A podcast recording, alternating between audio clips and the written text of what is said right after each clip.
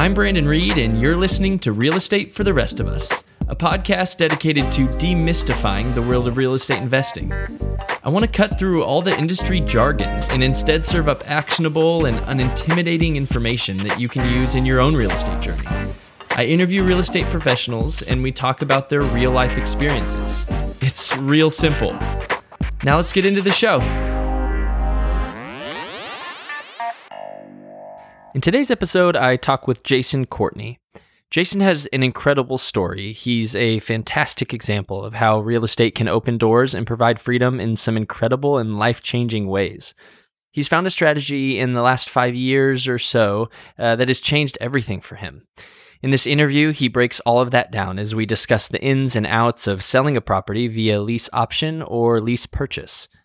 He acquires the properties either subject to the existing mortgage or through seller financing.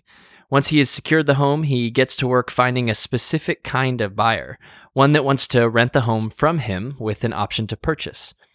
There are several facets of this strategy that are extremely compelling. Jason does such a great job breaking it down into understandable chunks. I know you'll learn so much from his insight. I certainly did. Jason was so generous and is offering some incredibly valuable tools for free to real estate for the rest of us listeners. So listen up towards the end of the show and check out the links in the show notes for more information on that. I hope that in this interview you find practical insights that you can learn from or directly apply as you continue on your own journey in real estate. And now, here's my conversation with Jason. All right. Um, we have Jason Courtney with us today. Jason, hi. How are you doing today? Doing great, Brandon. Glad to be part of your show. Yeah, I really appreciate you being here. Um, uh, yeah, let's you know what, let's dig right in. Um, we had talked a little bit about what we can go into, but let's let's just start here with the first question. Um, Jason, how long have you been uh, in the real estate world? Uh, how did you first get involved? What what drew you into real estate as an avenue um, to build wealth? Um, that's a very good question. So I kind of grew up in the construction business. My dad owned a uh, custom home building company for many years, and I grew up sweeping and cleaning up those job sites on the houses that my dad built. So I kind of uh, grew up with a hammer in my hand and okay. started working on crews and building houses and and it wasn't until uh, uh, 2000 uh, that I got into the uh, financial end of that business instead of just pounding nails. I started designing and selling homes for my father's company, and I don't think I ever really got excited about real estate uh, providing uh, financial freedom for me though until somewhere around 2008, 2009, something like that. Okay. Uh, and you were working for your dad's company back at uh, around what year was that? Well, from 2000 to uh, 2008, I uh, so for okay, eight years okay. I was on the you know design uh, design slash sales floor, and our customers would come in and have an idea in their head, and my job was to uh, get that image of what their dream home was out of their head, put it on paper, put a price tag on it, and help them uh, produce it. So that's awesome. I know that that's not that's not specifically an area of real estate investing, but I, I bet you, um, I bet you learned a lot. I mean, just being around it, eight years is a long time, eight or nine years. So sure, you just got familiar with the jargon, um, and just, I mean, when I when I was first getting started, which is not that long ago, and I'm still doing a lot of getting started, but um, I I was like I was learning what a mortgage was. Like I know a mortgage has something to do with the way you pay for your home, but I don't even know what it is. Um, so I bet you learned a, even a lot of that just by osmosis, being in that role. Oh, a ton. Like structuring construction loans is complicated, you know. Mm, and, yeah. Uh, when my business converted into a flipping business, that was extremely helpful for me to understand and know very, very well. So yeah, right. I think it uh, started the uh, education process on how I was going to eventually uh, get into real estate and, and, create real freedom to where I get to choose if I work or not. So yeah, that's awesome. Great, grateful for every little thing I learned. You know. Yeah, I'm sure. I'm sure that that does lead me here. My next question of what you're currently doing now. I mean, what are you up to uh, now in real estate? Well, what I do now is I, I buy properties uh, from people who no longer want that asset or want to keep that asset, uh, but don't really want to be a landlord and have to deal with tenants. So um, most of the people I'm dealing with have some sort of motivation, but not all of them. Some of them are just motivated by money. And then I buy those properties. I take title to them, and I fill those properties with what are called um, uh, tenant buyers, and uh, that's what I call them anyway. But they're people who are wanting to buy a home but don't currently qualify for a mortgage. Um, you hear people talk about lease purchase, lease option, um, owner financing, things like that are the way I fill my properties. Um, and the reason I do it that way is because I don't want to be a landlord either. Um, however, sure. um, having somebody living in your property that uh, is trying to purchase it uh, and they take care of it eliminates all of my repair expenses, having to deal with a, a tenant calling me every other week because their toilet's clogged and things like that. So I buy properties, I hold them, I put tenant buyers in them, and uh, they sometimes execute their option to buy, but more often than not, they don't. And so I just continually um, kind of repo these properties and keep filling them with people who are who don't qualify for mortgages. That's what I do.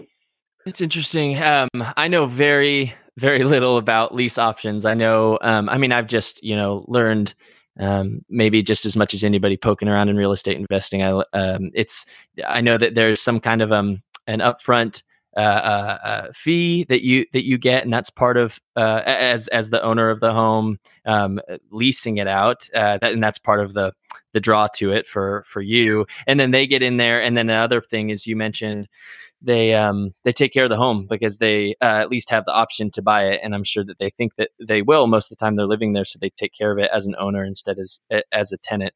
Um what uh, so those are just a couple things i know. Uh, break that open well, a little bit more really for me. important.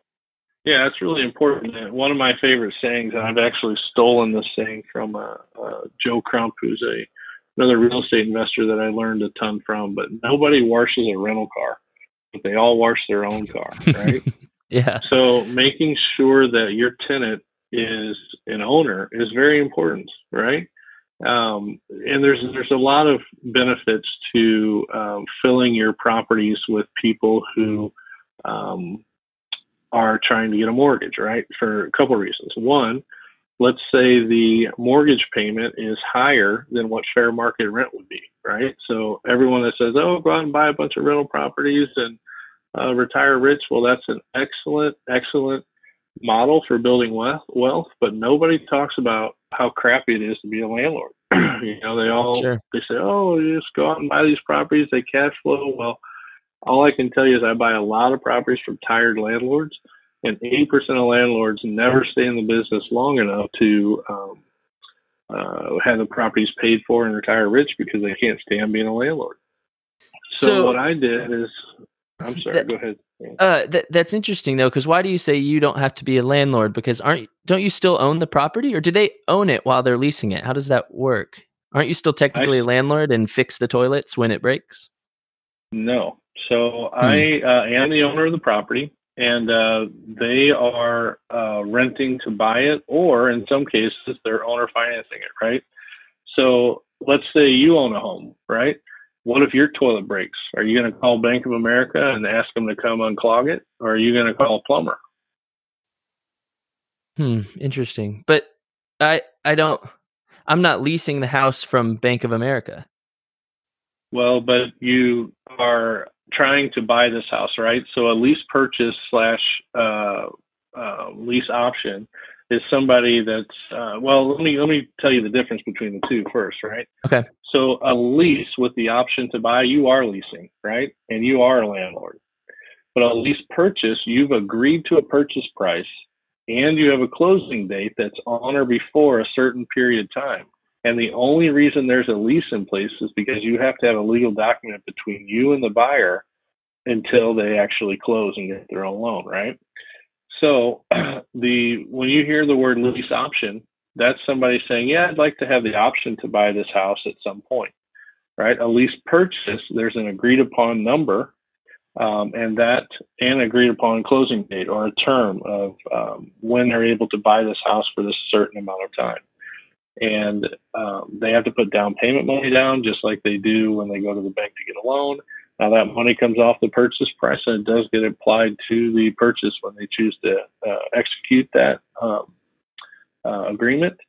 But that's the difference between the two. I do zero repairs. I don't do. They buy the house as is. and they're 100% uh, responsible for uh, that home. Okay, so that's in the contract or the terms of the lease, I guess, is. is that they're responsible. Okay. Exactly. Yeah. Cool. So, and just remember that they're trying to buy a house. Like in our marketing, we're telling everyone if you're looking uh, to rent this home, this house is not for you. This home is for somebody who wants to be a homeowner, right? Mm-hmm. And so we're giving them the option of being a homeowner before they qualify for a mortgage. And as long as they do pay their uh, payment on time and they repair their credit or record their income, whatever their issue is on why they can't get a mortgage, when they're ready, they can buy the house for that agreed upon price. And that that when they're ready is variable. You said there is an agreed upon date, but can that I guess flex based on their situation? Well, the beauty of what we what I do, and, and it's hard for me to say it's the beauty of what I do because uh, it can sometimes be uh, seen as unfortunate for a tenant buyer. But sure, more often than not, the tenant buyer never executes their option to purchase the home. Okay, so what that means is that home comes back to me without having to foreclose. Okay, so they I just uh, take the house back, or if they decide not to pay, I evict them like a tenant um, and I get that house back without having to go through a foreclosure proceeding like a bank does. And then what I do is I market that house again. I take another down payment and uh, give somebody else the option to buy that home. Now I know that 80% of the time they're not going to buy, and here's why. When you're repairing your credit and you can, let's say you bought a $300,000 house, or let, us say $200,000 house and then you repair your credit, and now you're able to uh, buy the house that um, you have under contract with me. Well, as soon as you realize you can look at every house out there for two hundred thousand, you don't need my program anymore, right? You can just go buy a house like everybody else. So instead of saying the people that end up executing their uh, their uh, option to purchase, they are people who want to live in that school district. They love the house. They never plan on moving and so forth. But once people uh, get to a place where they can get a mortgage, they don't have to buy just this house anymore. When you first met them, they might have been looking at one, maybe two uh, lease purchases because that was the only way they could own a home. Now they're looking at 25 to 50, maybe even 100 homes that are all in their price range. So they may choose not to execute their option to purchase, right?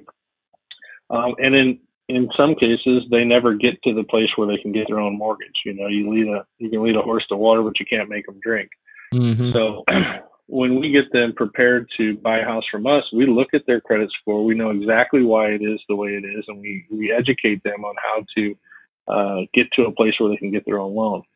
But I'd say eight out of ten times they don't do what we tell them you know. Yeah, yeah. in the way they get a divorce, a job loss, or who knows what the situation is. It's always something. So the only reason I'm pointing all this out is that what I teach, the, the what I know for sure is a sure way to retire stinking rich.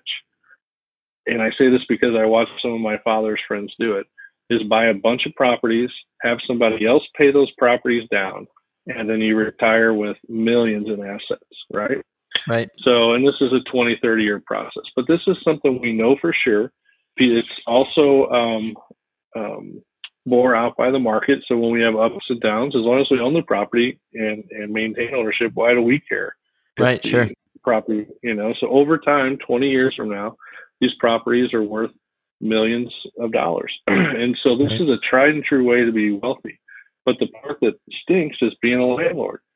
So what I tried to do with my program is say, okay, I'm going to buy a bunch of properties so I can retire really, really wealthy like some of my father's friends, but I don't want to be a landlord. So when I started studying lease options and lease purchases and owner financing, I thought to myself, here's the here's the way out, right? So here I can I can just be the bank. and I had a little bit of experience as a bank already because I had done some hard money lending, and that's another fantastic business. Um, but let me tell you, uh, Brandon, why this business is, in my opinion, the best way to get uh, real true wealth from real estate. When you're wholesaling properties or short selling properties or you're flipping properties, or in, in my case, I was short selling, flipping, doing some hard money lending. Every I was only as good as my next deal. I had to keep flipping houses. I had to keep wholesaling houses. I had to keep finding people to loan money to so that I could continue to generate an income. So every single real estate business that I know of, other than this one, I have to keep doing deals. I have to keep working and keep working. And what they teach in their programs, you know, their wholesaling programs are a dime a dozen. They're, every one of their brothers teaching wholesaling. Yeah. Half of them mm-hmm. are even doing it, you know. And that is a very difficult business. I mean, try to get on the phone and talk people out of fifty yeah, percent sure. of their equity. For you know, it's crazy. Sure. Yeah. And you have to spend a fortune on marketing. I yep, spend less definitely. than five hundred bucks a month on marketing. My wholesale buddies, they spend anywhere from five to fifty thousand a month on marketing, mm-hmm. and um, and they'll tell you, I'm only as good as my next deal, right? Sure. so the benefit of owning wealth comes from ownership. You'll you'll probably hear me say that over and over again. Yeah. Uh, mm-hmm. The more you and I talk, but if you don't own it, you know you're never going to be able to retire wealthy. Now there are people out there that says that say own nothing and control everything, right? The Rockefeller yeah. uh, way to get rich. um, however, that can create a lot of problems, right? If something goes wrong with one of my properties, I can deal with that. I can choose how I'm going to fix it or what I'm going to do about it, if I'm going to keep it, if I'm going to sell it, whatever it is that I want to do. But if you are controlling other people's property and their life change changes and they need to do something different than what they agreed to with you, all of a sudden you've got all these problems, right? So there there are a lot of people out there. In fact, one of my really good friends um, teaches own nothing and control everything. That way, if the market tanks, you don't have to worry about anything, right? It doesn't impact your credit. You don't lose anything. Um, so don't buy anything. Just get it all tied up with contracts and cash flow and other people's assets. Um, and I think that's clever, but I don't like it. you know, I, I just don't like it.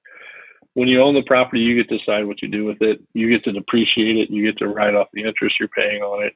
It's um, it's just the, the way to go for me. So why, uh, when you say like other businesses, I I can totally um um I see what I see what you're saying. Uh, I see that that like other people are only good as is their next deal. They're constantly hustling, constantly uh, pushing to and and marketing huge uh, huge marketing budgets. I see that. Um, why? I, I guess I'm I'm not connecting why lease options don't have to do that. Don't you have to go get deals just like everybody else? Well, that's a that's a good question, and I think we jumped into lease options without really talking about the entire business, right? So ultimately, sure, sure. I don't care how you buy properties, but let me tell you what you're going to run into. If you go out and start buying a bunch of properties and using the money, using bank money, the bank's going to stop you at probably 10 to 15 properties. Right, You'll never right. ever be able to buy any more. So you have to start thinking of more creative ways to buy properties. You know, ask me how I know, right? So the way that I buy properties now is I buy them subject to their existing financing. I buy them on owner financing or I buy them on a combination of two, what's called a multi-mortgage deal. So let's say you're a motivated seller, you have a $200,000 house, you've got a $100,000 mortgage, and you think you have a 100,000 in equity, but you really don't. You know, after negotiations, commissions, closing costs, blah blah blah, you're going to walk away with probably 60, 70,000 of that 100 grand, right? Mm-hmm. So I come in and I say, how about instead of you walking away with 60 grand, I will uh, guarantee seventy-five thousand, and I'm going to pay you interest every single month on that seventy-five thousand dollars until I'm able to give it all to you in a one lump sum.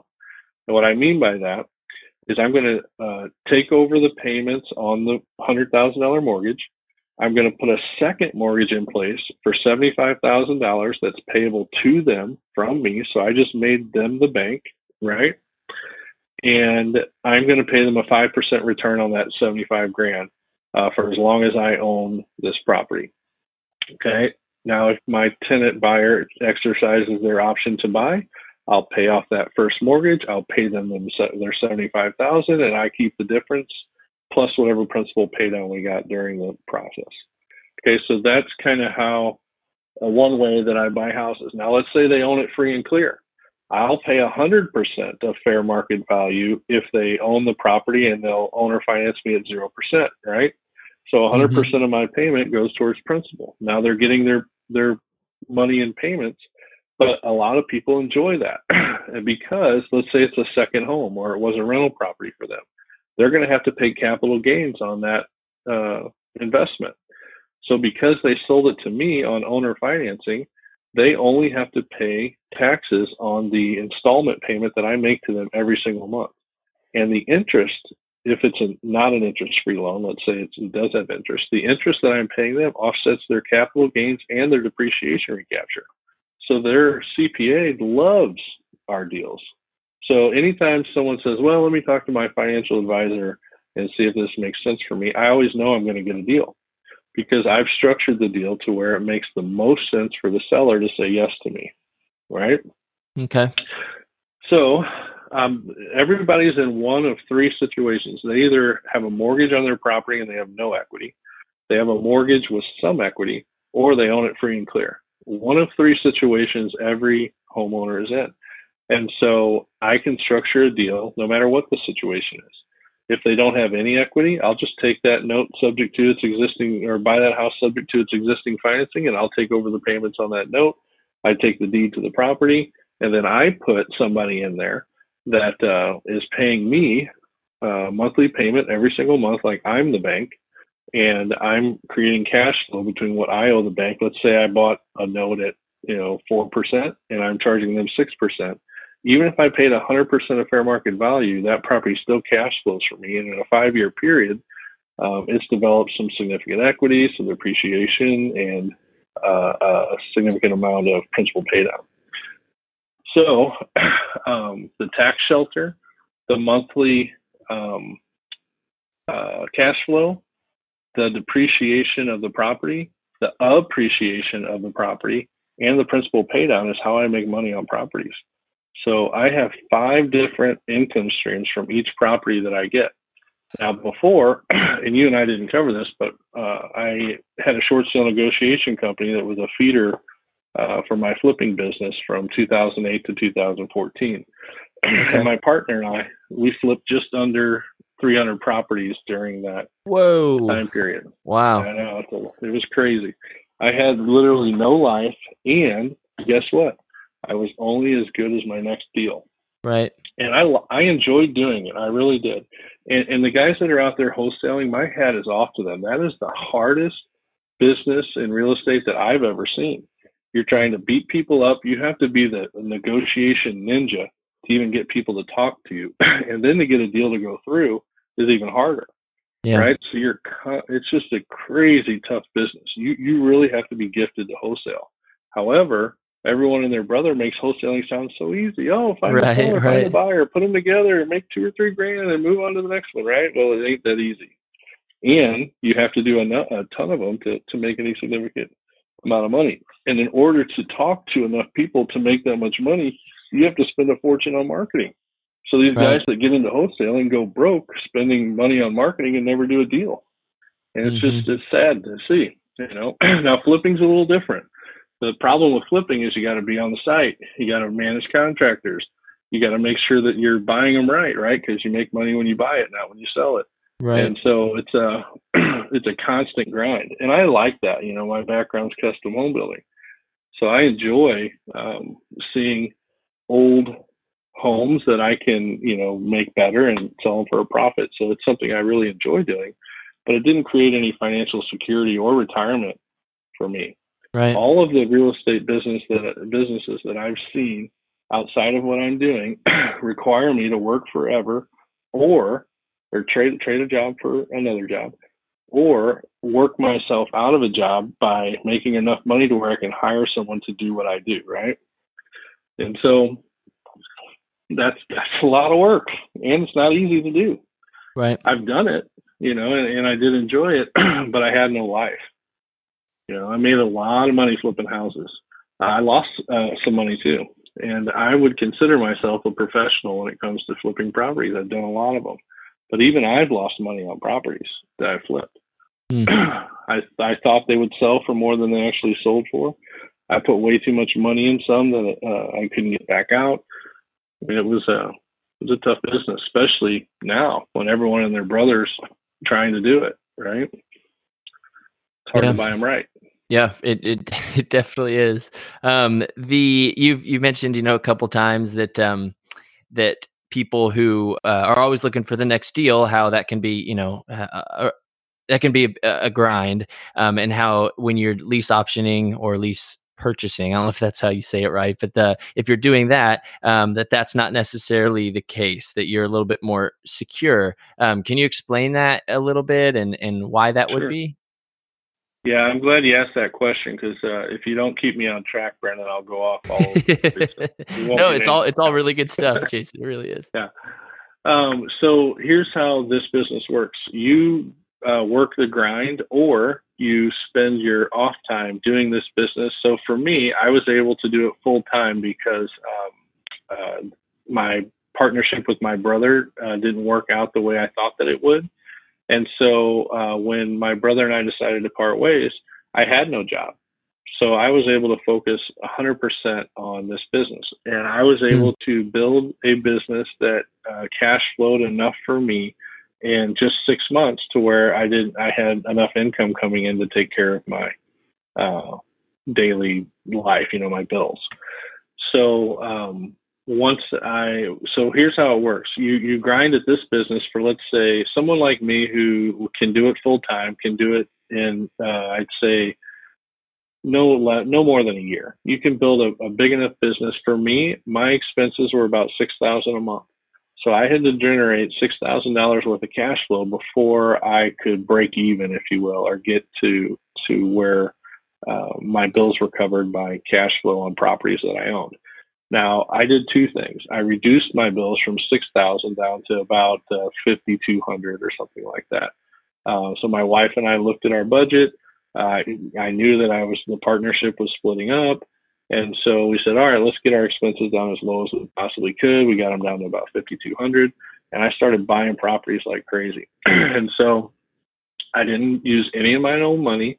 I went out and bought these properties subject to or on owner financing or a combination of both and then I filled those properties with lease purchase or, or what I call tenant buyers, right? So, so let, let me let me actually buyers. sorry, let me interrupt you and ask you this, not to get you off sure. track, but um, the no, when you say that, when you say um, so what I did is I I buckled down and I went out and I bought a bunch of properties.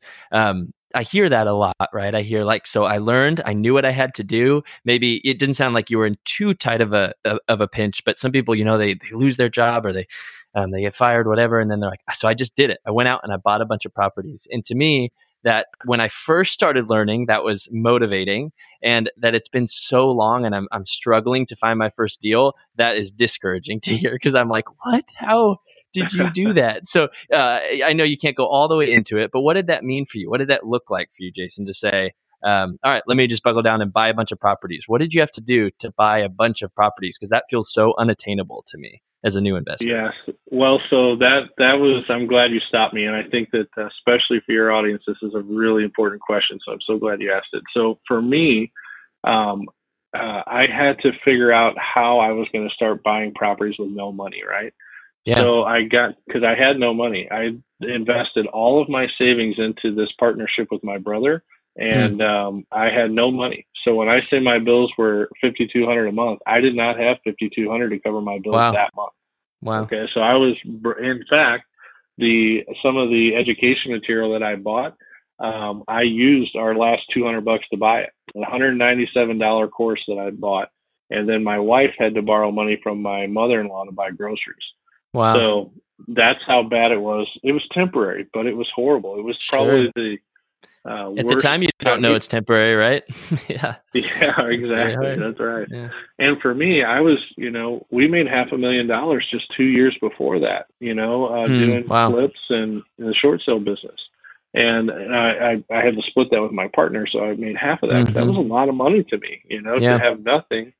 Um, so anyway, um, here's what I did. I educated myself on how to how to buy properties with no money. And so I just started watching as many YouTube videos as I could. I finally found Joe Crump and Marko Rubel. So Marko Rubel is probably I think he's the the master at buying properties with no money and structuring deals that make sense for both people. So I really enjoyed um, learning from him. However, uh, his program was expensive and out of my reach. Um, to go to one of his uh, conferences, I think was like two or three grand, and I didn't have it. And so um, I started. I found this hundred ninety-seven dollar program I, uh, that Joe Crump had, and it basically said, "Here's all. Here's my whole business. You know, watch these videos and these. Uh, listen to these audios, and you know, here's some scripts. Start calling people." So I listened to all those videos. I followed it, you know, one after the other, and I just started calling people. I uh, opened up the paper and I looked at local houses that were for rent, houses that were for sale by owner, and I just kept reading the script over and over again. And I got hung up on, cussed out. It was obvious I had no idea what I was doing, you know. Mm-hmm. But I was desperate, you know. So I just kept pounding the phones and pounding the phones. And about two weeks in, after talking to well over a hundred people, somebody let me come to the house and talk to him. And I was like, oh crap, now what do I do? Oh, right? yeah, yeah. So, so I go there and I sit down with this guy, and uh, he this was a rental property, and so he was investor minded, and he knew I didn't know what the heck I was doing. And so he kindly asked, you know, we finished our conversation. He said, Jason, when you've done this a little more, um, I'd love to talk to you again. And I was like, oh man, you know, I thought I had one on the hook. Right, right you know, and so I uh, tucked my tail between my legs, left, came home, told my wife, like, I've been trying to do this and I don't think it's going to work, you know, and blah, blah, blah. And then uh, all of a sudden I got a call from a friend of mine that was moving to Florida. And uh, he says, Hey, man, we owe more than our house is worth. I'm not sure what we're going to do. Um, but uh, my job's moving us to Florida. And I thought, oh my goodness, this is an opportunity, right? Yeah. So um, he ended up having to bring twelve thousand dollars to closing, but I was able to take over the mortgage on that property. He brought twelve grand to closing, and um, I was able to do my first first deal that way. And so um, it, that deal just kind of fell into my lap. And the guy was my friend, right? So he trusted me. So I, right, didn't, sure. I didn't have a trust element that, which is right. the most difficult thing to get over. yeah. I mean?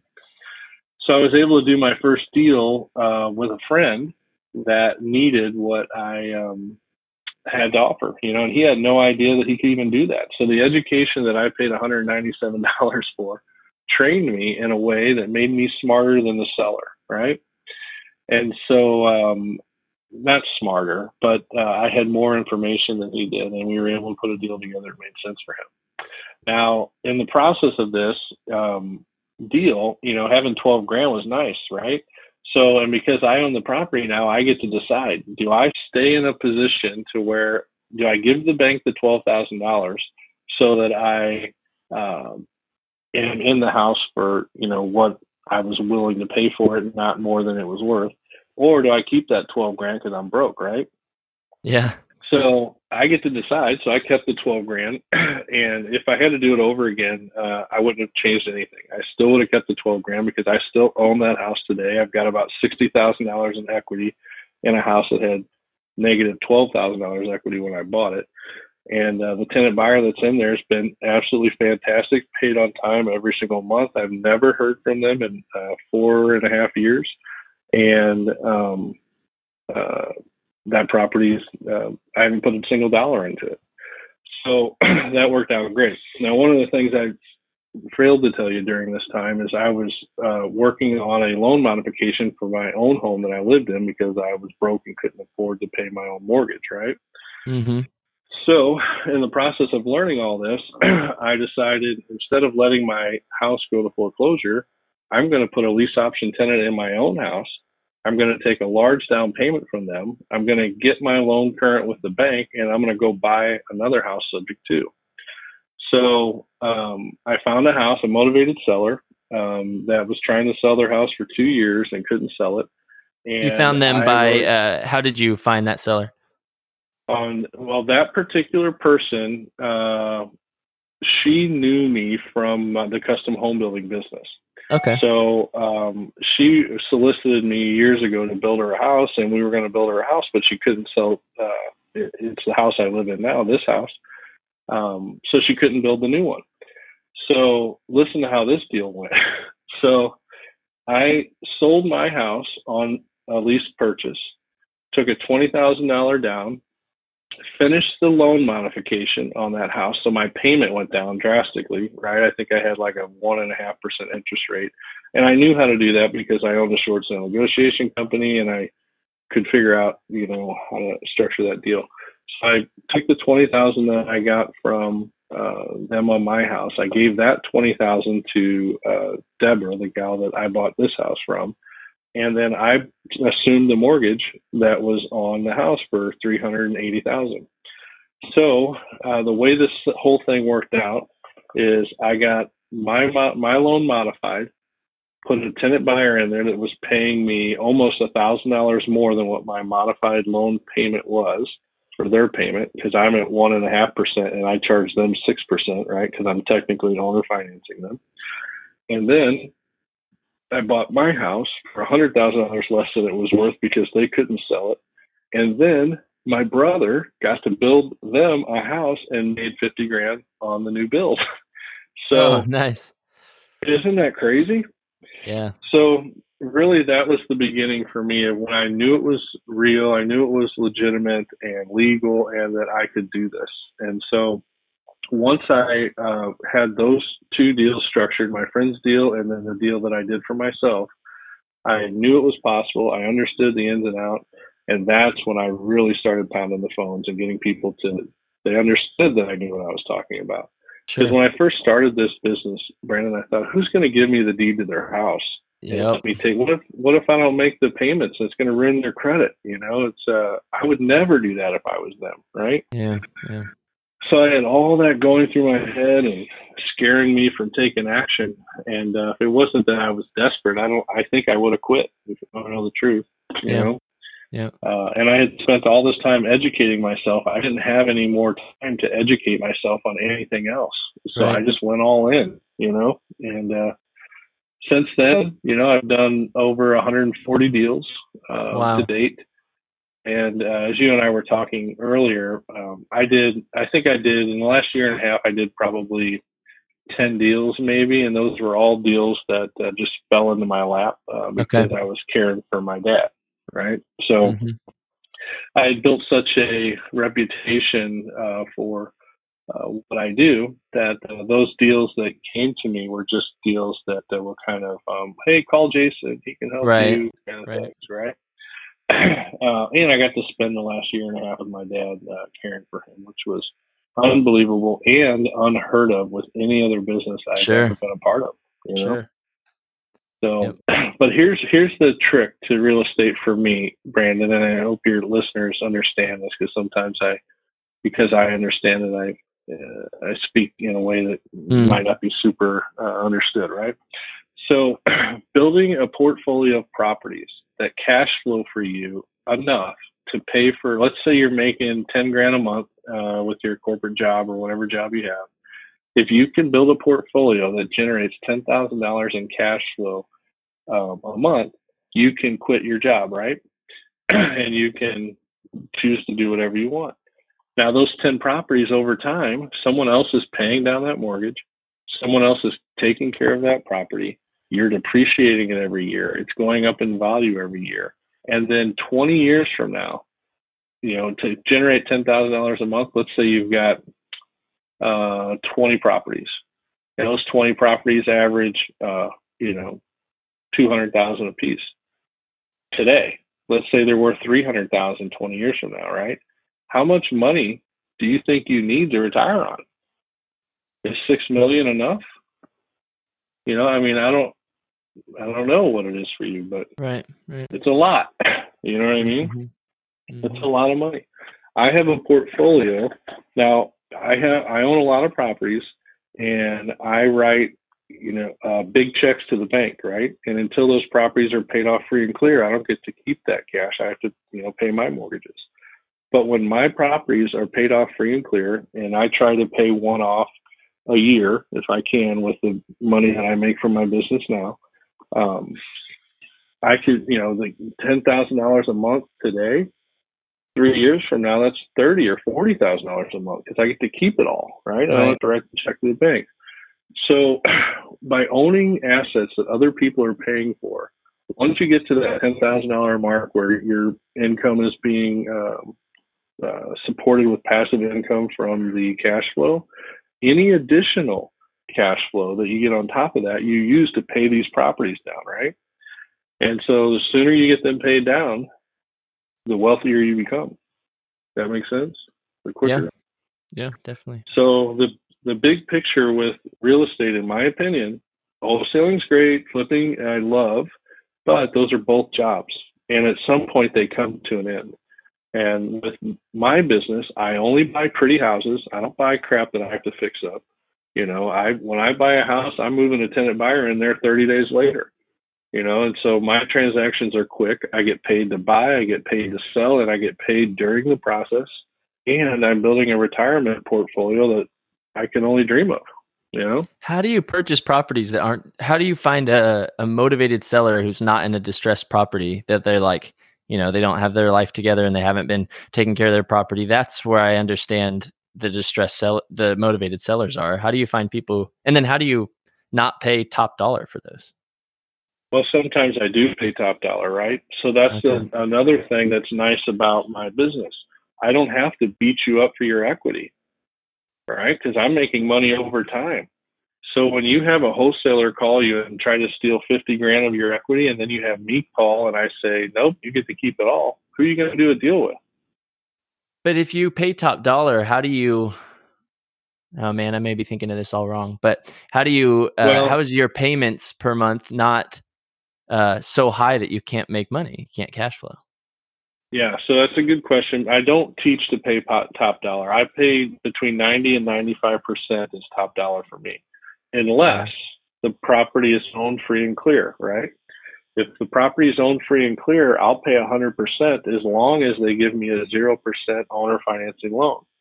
So 100% of my payments going towards principal, right? Mm-hmm. Now, my tenant buyer, do you think I'm going to give him 100% of his payment towards principal? Mm-mm. No way, right? So I'm cash flowing on that property every single month, and I paid hundred percent of fair market value. Now that's rare, right? Because even when you do find someone that owns the property free and clear, they'd rather be pay interest on their money, right? Right, right. Depreciate it. So in most cases, I, I'm paying 90 to 95 percent of fair market value. I like buying in the 80s, and because I have a portfolio that supplies all of my needs, I don't have to buy properties anymore like I used to. Sure. So personally, I don't pay more than 80 to 85% of fair market value. Now, when you're getting started, you might have to pay more to get deals done. Um, yeah. In some cases, in a really hot market, you can pay 100% of fair market value, and one year or two years later, that 100% is already down to 90 or 95, right? Mm-hmm. So now you're banking on a good economy when you do stuff like that, and I don't think that's smart. Uh, but what I do think is smart is owning properties, however you have to buy them. Now, some people say, well, I can go to the bank and, and borrow money and, and, you know, or do a bunch of BRRRRs, which is, you know, um, cool. I, I like that. But at some point, the bank's going to cut you off. Well, fine. Buy as many as you can with the bank's money, but don't rent them. Put lease purchase uh, tenant buyers in them because they take care of the property you still get the benefit from being a landlord from a financial perspective without the headaches of maintaining properties. so hmm. Now I here, here's two things that are important. When I repo a property or I have to take a property back, I do sometimes have to paint and replace carpet, right? Um, if it's anything worse than that, I'll file an insurance claim. You know, I haven't had to do that, but let's say someone trashes. Well, that's place. really surprising. You haven't had to do that. Wow. Yeah, well, remember these people are trying to buy it. They think they own it. Yeah. Mm-hmm. So here, here's something that'll blow your mind. Forty percent of the properties that I take back are in better condition than when I sold them oh, because they're because they're taking care of them and, and improving the asset, right? So, for example, I got one back with a completely finished basement. This guy had to oh put oh thirty God. or forty thousand dollars in finishing the basement. Wow. You know, and then he gets a divorce and has to walk away from the deal. You know, I was like, golly, man, you, why don't you throw it on the market and sell it with a real sure. estate agent and then, yeah. you know, get your money back? And he said, well, I don't have time for that. like, oh, okay. Oh, wow. You know, So, and here's the other thing: if you take a large down payment from these people, that's great. if you take a large down payment from these people, that's great. I think it's good to get large down payments because it's non-refundable, right? That's like you going to the bank and saying, "Hey, that fifty grand I put down on my house, can I have that back? I don't want this house anymore," right? So right, right. you can't go to the bank and get your down payment back, and neither can they. You know, uh, we try to put our put ourselves in a position of a lender, not a landlord. So that's really important mm, to remember. Mm-hmm. Yeah. And so the lenders always win. I learned that when I was doing hard money loans for uh, people that were flipping properties, right? So at the end, when I was flipping properties, I remember there were properties where I might have made two or three grand, but my lender made 20. Sure. Right? And I'm thinking, wait a minute, this is backwards. I'm in the wrong business. Mm-hmm. So that's when I started doing hard money lending myself. And it was a lucrative business. The problem is you got to keep finding people to do deals with, you know? Yeah. It's another JOB. So uh, and why do you not have to keep? You've probably explained this three times, and I've just been too thick to understand it. But why? Um, why do you not have to keep doing deals to be to create wealth in the lease purchase strategy? Why is that not still a hustle? Like you're still hustling because you because you only need to buy enough properties to where they cash flow and supply your basic needs. Right? Okay, so you're saying it might be it might be a grind to get to that point. You you do have to find them, and you do have to. I guess it's all within um, the timeline that you set out for you and your family. But you um, you do have to to to push there at the beginning. But it's not a it's not a endless. It's not a no light at the end of the tunnel. You you get to a goal and then you can stop.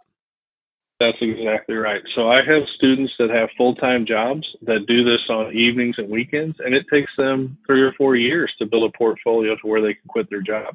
And I've had some that have built portfolios that uh, they could quit their job, but they chose not to because they liked their job, right? Mm-hmm. Now, guys that don't have a job or lose their job, I've had students that knew they were going to lose their job and were desperately trying to figure out a way to uh, generate their own income, and that's that's how they found me. And so, guys that are doing it full time, if they're pounding the phones and they're talking to sellers, I mean, I, on average, it takes my students three months to get their first deal, to get paid on their first deal, right? Get it bought, and get it closed. Um, but I've had students do it in two weeks, you know, and I've had students that close, you know, one deal a month. I have one student that uh, averages seven deals a month, and one oh month gosh. he closed eleven. You know, so it's and that guy. Let me tell you, his business is far greater than mine. I I'm kind of a um, uh, this is going to sound terrible probably, but I'm not really motivated by money, right? Mm-hmm. I'm motivated by doing what I want, and money helps sure. me do that. right? Sure, sure, yeah, yeah. Um, so um, freedom for me is really important, and uh, being able to spend as much time as I want with my family. Now they probably get tired of me, you know, every now and then, but I never get tired of them.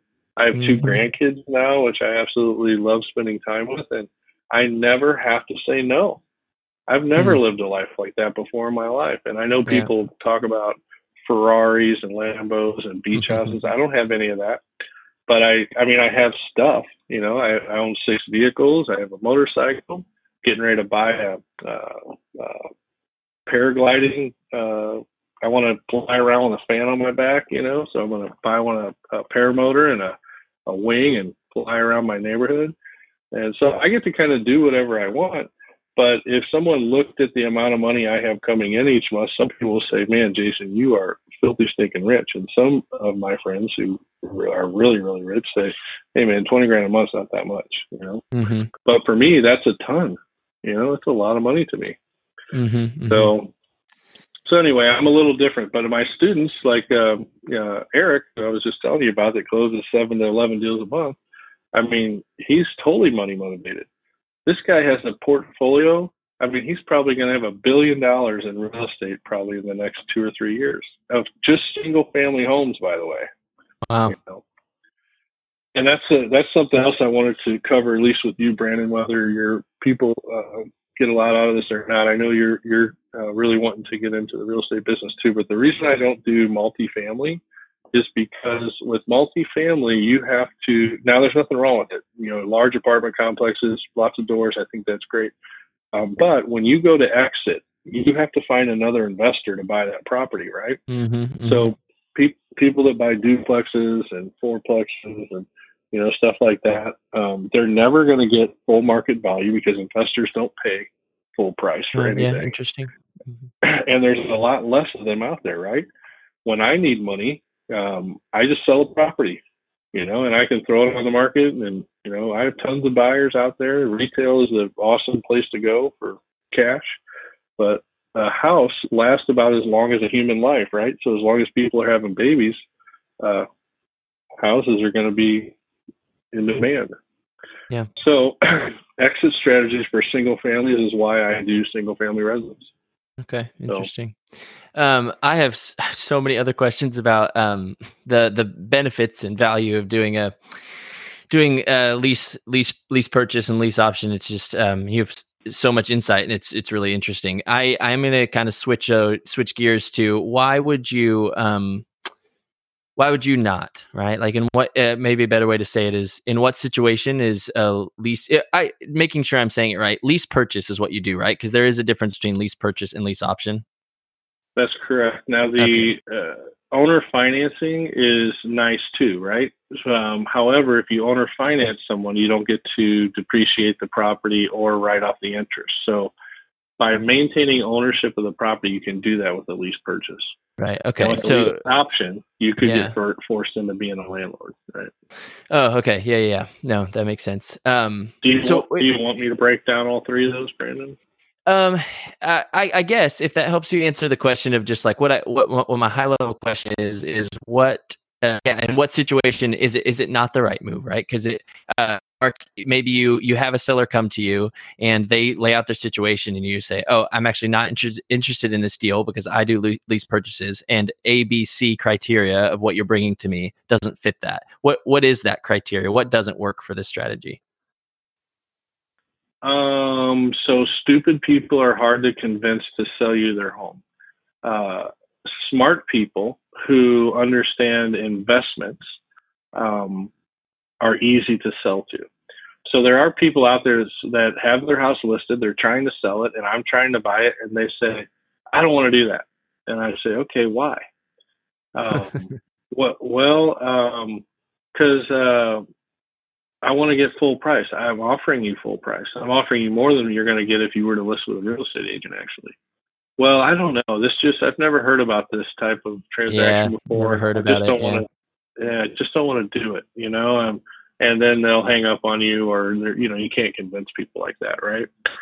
Um, but somebody who is financially savvy loves our deals. They don't need to be motivated because they're making they're taking an asset that they were just getting ready to dump, right? I just want to sell it be done with it and move on to my next house, right? Here's something else I tell everyone. You don't sell assets, you acquire them. Why anyone would sell a house on purpose, I have no idea. Do you know what the average net worth of a renter is? Less than five grand. Hmm. Owning properties is really that's why everyone gets wealthy in real estate because they figure it out, right? So um, uh, someone who's not motivated, if they're financially savvy, and you can convince them that this asset, well, uh, let me give you an example. Okay, so you're the seller, you owe a hundred thousand on a two hundred thousand dollar property. I buy, I take over the payments on the note. I'm taking possession of the property, which means it's my responsibility if the tenant trashes it. And you're going to be making money on your hundred grand every single month. You don't have to worry about a tenant. You don't have to worry about the property. You don't have to worry about taxes, insurance, and your money just keeps sending you a check every single month. You know, like when people get a hundred thousand dollars in cash, they have to figure out something to do with it, right? Am I going to throw it in my IRA? Am I going to invest it in, you know, stock market? What am I going to do with it? Well, stock market's been great. Don't get me wrong, but they could lose it all, right? This So you're not paying any of that stuff on a home because you own it. You're not paying the taxes on it. No, no, I pay the taxes, but you Okay. as the seller no no longer. have Oh, that's to, what you're saying. Okay, sure, sure. Yeah, Yeah. that because that's what you're saying is the enticing thing about them for them. Yeah, yeah. Exactly right. So you're the seller, I'm the buyer, and I'm telling you, I'm going to put that hundred grand to work for you. Okay, and it's backed by a substantial investment, right? Piece of real estate, something you can touch and feel, uh, and appreciates over time uh, based on history. Or you can invest it in the stock market and make six to eight percent, but you could also lose it all. You know, and you have nothing. You know, you have nothing to secure your hundred grand. I'm mm-hmm. securing your hundred thousand dollars with a piece of real estate, and I'm paying you interest on it. So a savvy investor, they do those deals all day long. So they don't have to be motivated; they just have to be smart. Now, motivated sellers, they come in all different shapes and sizes. Oh, I bought another house. I can't afford two payments. Oh, my uh, husband left me and I got the house and I can't afford it. You know, there's tons of uh, reasons why motivated sellers, sellers will sell to you. But the beauty of our business is we're paying top dollar from an investment standpoint. We're paying top dollar. Uh, we can close whenever they want, and they're making money on their equity if they have any. If they don't have any equity, they're getting rid of an asset that they didn't want anyway, or they wouldn't have put it on the market, right? Mm-hmm.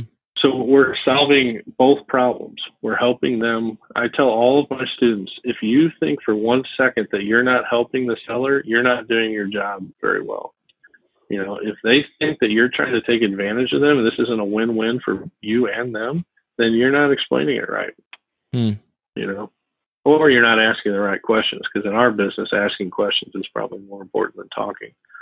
Um, sure. Because when you find out what people's situations are, you can structure the deal to help them.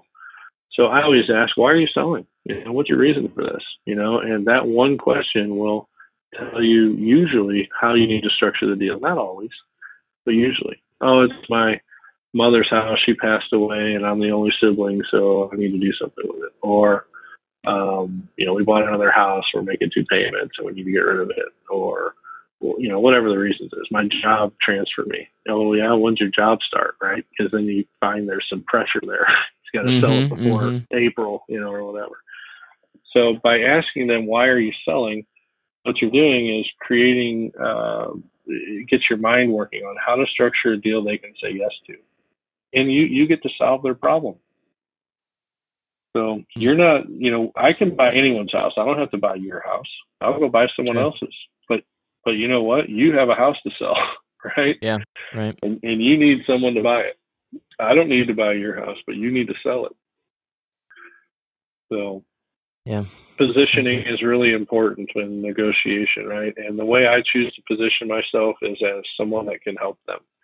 Uh, yeah. If they think I'm some shady investor that's trying to steal all their equity, you know, I don't do that to people.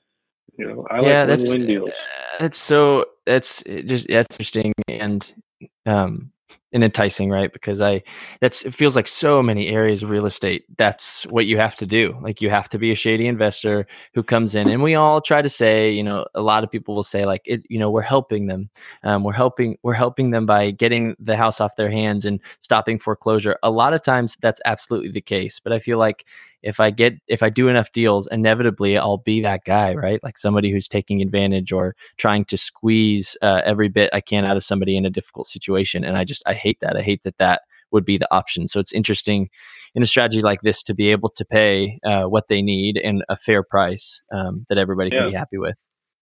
It's it's what makes the difference. If I told you, Brandon, you need to go buy this house at seventy cents on the dollar, or you need to go buy this house at 95 cents on the dollar. Which one do you think you'd be able to do quicker? Right, sure, 95. You know what I mean? And because we're able to do that because we make money over time. We we own the property, we buy it. Wholesalers, they're flipping it, right? And people who are flipping properties, they're trying to create a spread. So I don't I'm not uh I don't want to knock those guys because they're they're in business to make money too, but um I don't have to make money off the misfortune of other people, you know. Mm-hmm, so mm-hmm, mm-hmm. I don't. Now, if if somebody offers me a property at less than, you know, fair market value sure. uh, or what I'm willing to pay, I, I, don't say no. I'd rather pay you more. you know what I mean? I don't do that. Yeah, um, yeah.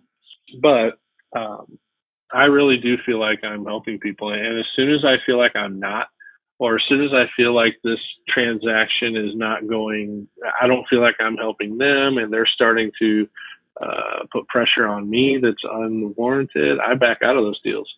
So, you hmm. know, this is already starting off not so good. You know, sure. I've got four four other properties I'm looking at this week, and uh, I'm going to try to buy all four, but uh, I'm going to buy the ones that are easiest for me to buy too. And you know, I thought you called me, right? So sure, sure. Just, but um, Negotiation's a lot easier when you're paying more. Yeah, yeah, absolutely. I run into that uh, all the time. Is like I just I can't I can't offer what they're asking, and so I'm just like, well, and then they just go find somebody who's who's willing to pay 100 percent in cash, and it's really hard to compete with those people. It's hard, really hard to compete with people like you, Jason. That's the problem. yeah, uh, I, yeah. You know what though? Wholesalers love my business, right? Because they finally figure out a way to where they can buy properties, own them, and get out of the rat race of you know only Sure. being as good as their next deal. So Mhm. half my students are ex wholesalers. Okay. Now the Makes good thing about that is they're good at negotiating lower prices, right? Sure, sure, That's what they were trained to do. So Yeah. they're in deals, you know, better than some of my other students who don't understand wholesaling. But Yeah, absolutely. I don't care about that. This is the Uh, long game, not the short game. Yeah. Yep. Absolutely. Um, what is uh, uh, switching gears just a little bit? What is the um, biggest mistake that you see new new investors uh, approaching this strategy, whether they're new at the strategy or just new in real estate uh, period, who are trying to uh, implement the lease lease purchase strategy? What's the biggest mistake you see people making, or maybe the most common? Hmm. Well, always in real estate, the biggest mistake is not taking action, right? So, Sure.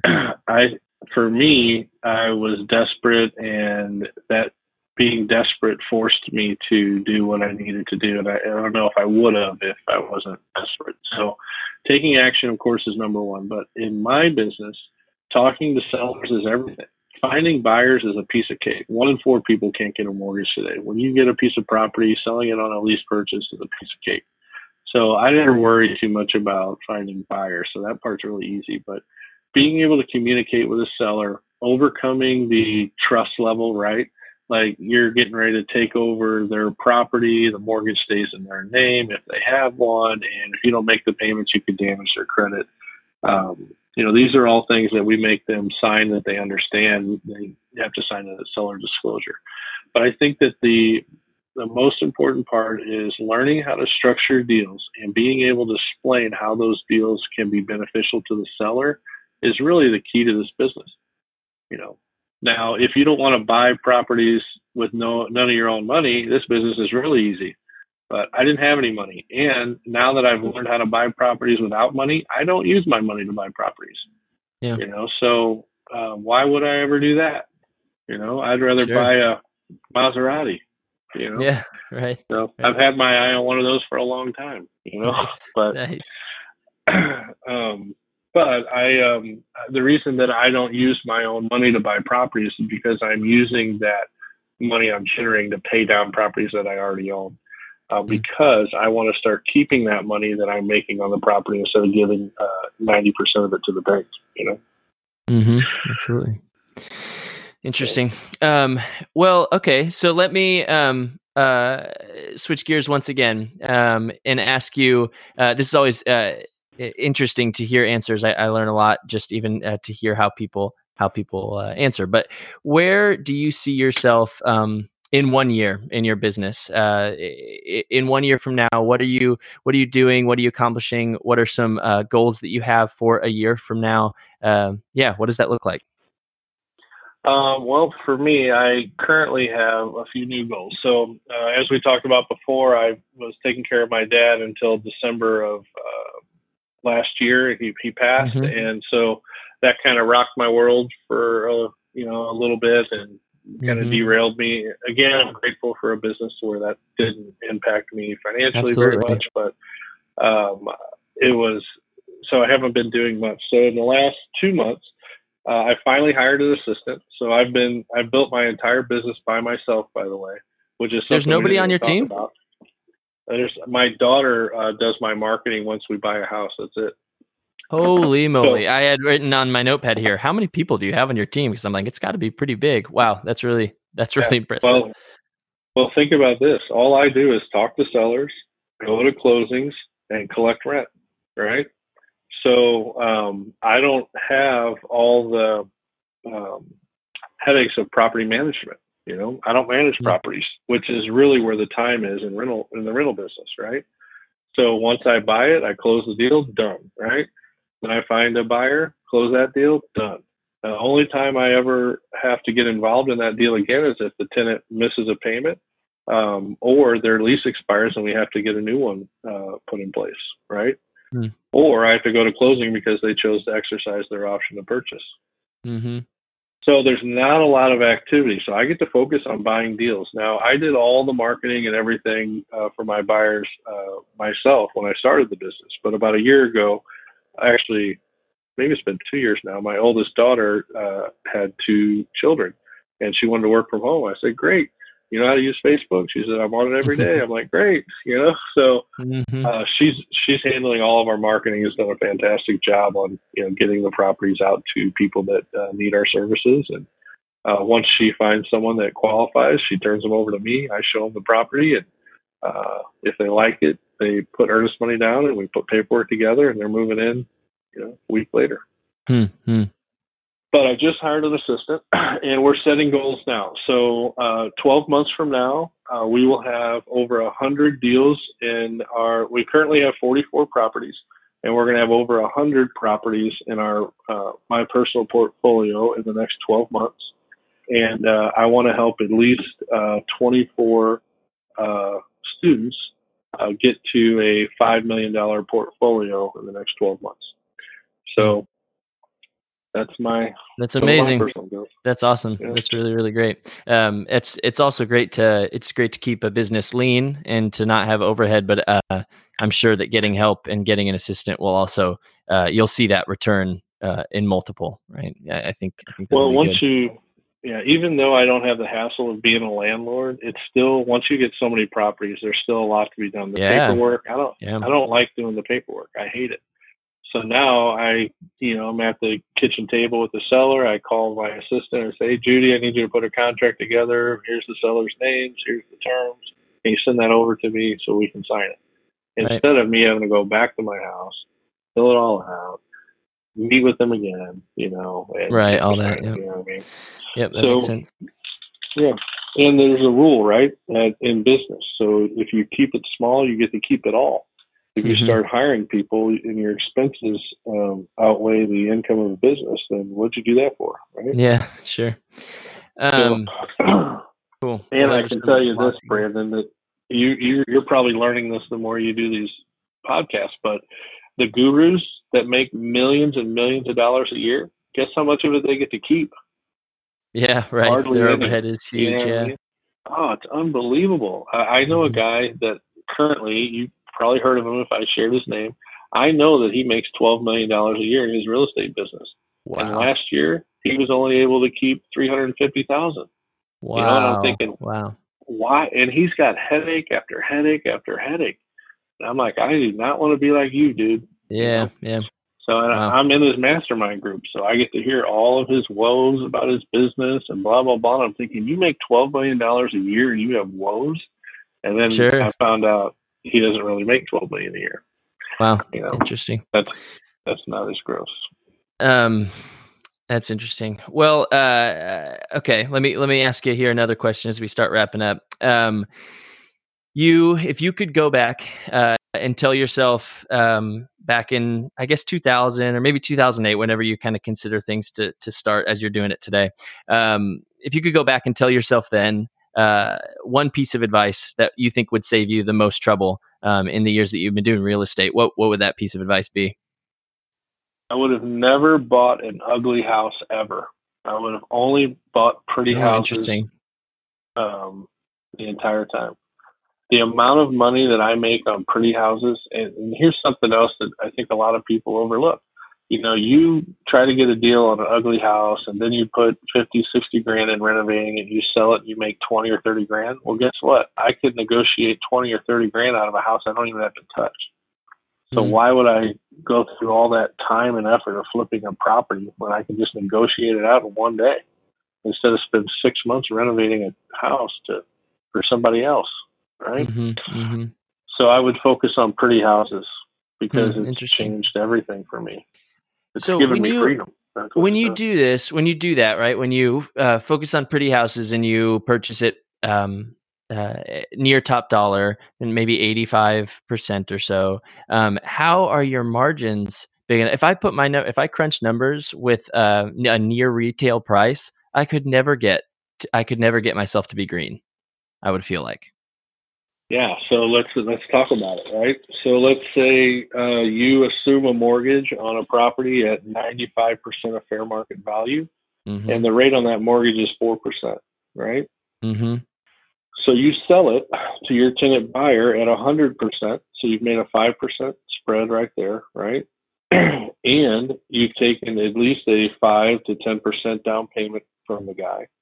And you're charging him at least 6% in interest every single month, right?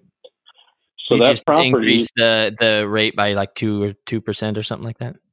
Yeah, that's what I usually do. So if I'm paying, if I assume a mortgage, I don't assume mortgages over five percent because I don't Oh, like okay. charging more than seven percent in uh, interest if I can help it. Yeah, sure.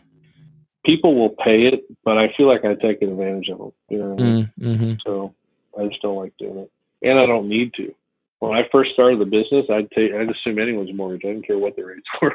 you know? right, right. but now I, you know, that I know what I'm doing, and, and some of my students, there's deals that I would tell them to do that I wouldn't do today, because Mm, they mhm. the deal makes.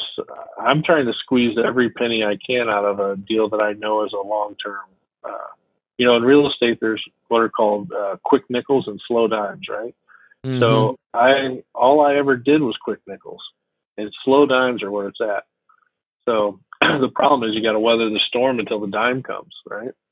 yeah, sure.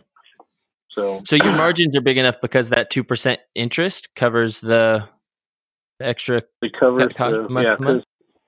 yeah. So remember that I I don't do deals. I don't sell deals on fair market rent. I sell all of my properties based on a mortgage.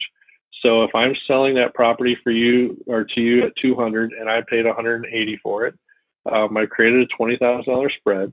I took that $200,000 $200,000 mortgage. I amortized it over 30 years at 6%, and I included taxes, insurance, and PMI in that payment.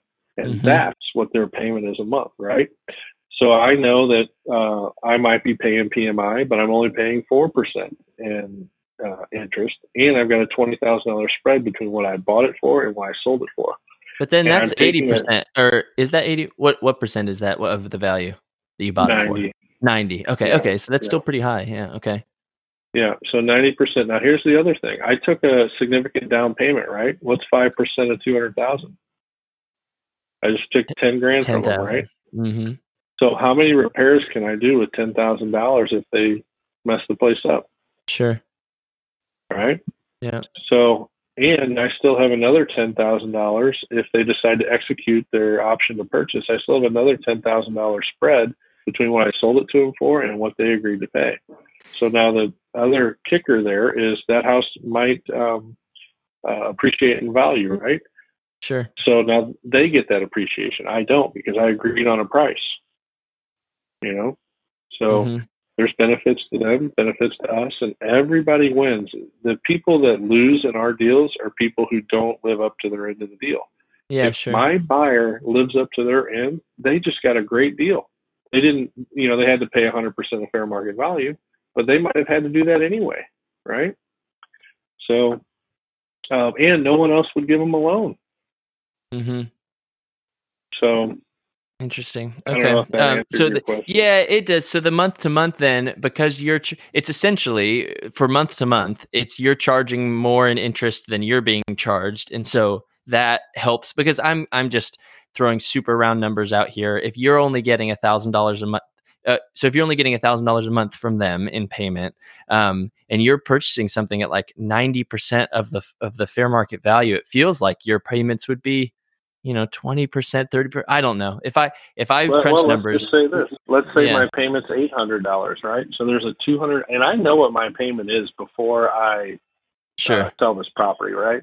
Mhm. So let's say my payment's eight hundred. I'm not going to do a deal with two hundred, with less than two hundred dollars in cash flow, unless I was able to get a really low rate or an interest-free loan, or I was able to buy it at you know eighty or ninety percent of fair market, or eighty or less of fair market value. But don't forget this: there's a lot more money in this deal than just the cash flow. yeah, So yeah, sure. a- but if you're a negative cash flow month to month, you can't do the deal, and I feel like I would come out red every time, but maybe not. you won't you won't do the deal if you come out red. Why would Yeah. you do that? Right, right. All of our deals are in the black. I've never lost a dollar on a property ever. In fact, I've never even come close. Not even not even close. In fact, I don't even know if it's possible because I wouldn't have bought the property to begin with, right? So now I've had times where I've had to evict a, a tenant that uh, didn't leave quietly, and I had to make two mortgage payments where no one was paying me, right? Mm-hmm. However, I had a large down payment that covered my expenses and the cleanup of the property, and then I filled it with another tenant buyer that gave me another large down payment. Right. Right. right. So it's like uh, I haven't figured out how we lose yet you know, I haven't lost yet. Interesting. All right, Jason. So I also know that you um you have a coaching program. Is that right? Can you tell me a little bit about that? Sure. Yeah, I um try to help people kind of get their real estate business off the ground, as uh, you know. And in fact, one of the reasons I was uh, compelled to do your show is um, because it's hard to get a real estate business off the ground.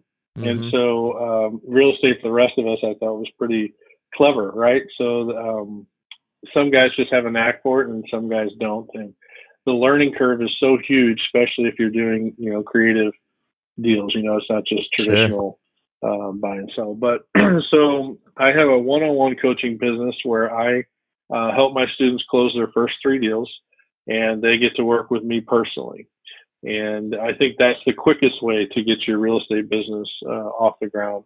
However, um, my time's valuable and um, it's expensive to do that, and I'm only one person, so I never take on more than uh, ten students at a time.